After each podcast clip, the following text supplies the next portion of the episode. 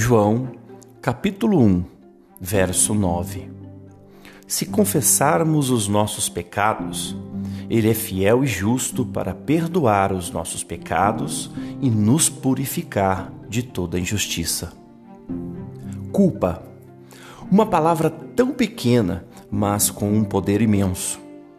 A culpa tem o poder de minar os nossos pensamentos, tira nossa paz e traz sofrimento. Davi relata que chegou a consumir os seus ossos, uma figura de linguagem para alguma doença talvez, além de tirar o seu sono. É isso mesmo que a culpa faz. Não nos deixa dormir, tentando por vezes nos levar a achar uma desculpa, um motivo que justifique nossas ações. Por vezes nos adoece. Não é incomum pessoas com crises de ansiedade por conta de seus erros ou por medo de suas consequências. Pessoas chegam à depressão por não saberem lidar com seus erros do passado, passando assim a viver uma vida triste e sem cor. Existem também os casos onde a pessoa está totalmente alienada à culpa.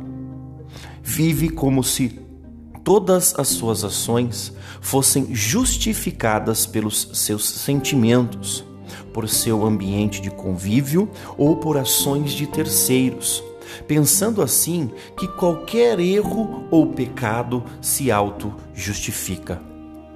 Penso que este último seja até o mais perigoso, pois, apesar de não ser percebida pela pessoa, a culpa está pronta para cobrar o seu salário. João Batista, às margens do Rio Jordão, pregava ao povo exatamente a respeito do arrependimento dos erros e pecados. Tentava ali abrir os olhos dos dois lados para o arrependimento, tanto os que sofriam por seus erros e pecados, como os que ainda não se importavam com isso. Em suas pregações e batismos, João declarava e apontava que a resposta era Jesus Cristo, que ele era o único caminho que tinha o poder de aliviar a culpa, removendo o peso do pecado. Hoje nada mudou. Jesus continua sendo o único que pode nos perdoar de nossos pecados, removendo todo o peso da culpa, nos dando uma nova vida a partir de então. Ele é o Cordeiro que remove o pecado do mundo.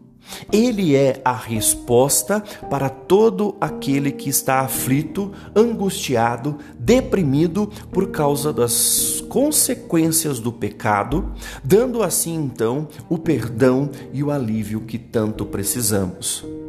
Minha oração para você hoje é que você consiga encontrar em Jesus o alívio e o perdão para todos os seus erros e pecados, que você consiga enxergar que Ele é a resposta para todo o seu sofrimento e que também você consiga encontrá-lo para viver uma transformação grandiosa em toda a sua vida.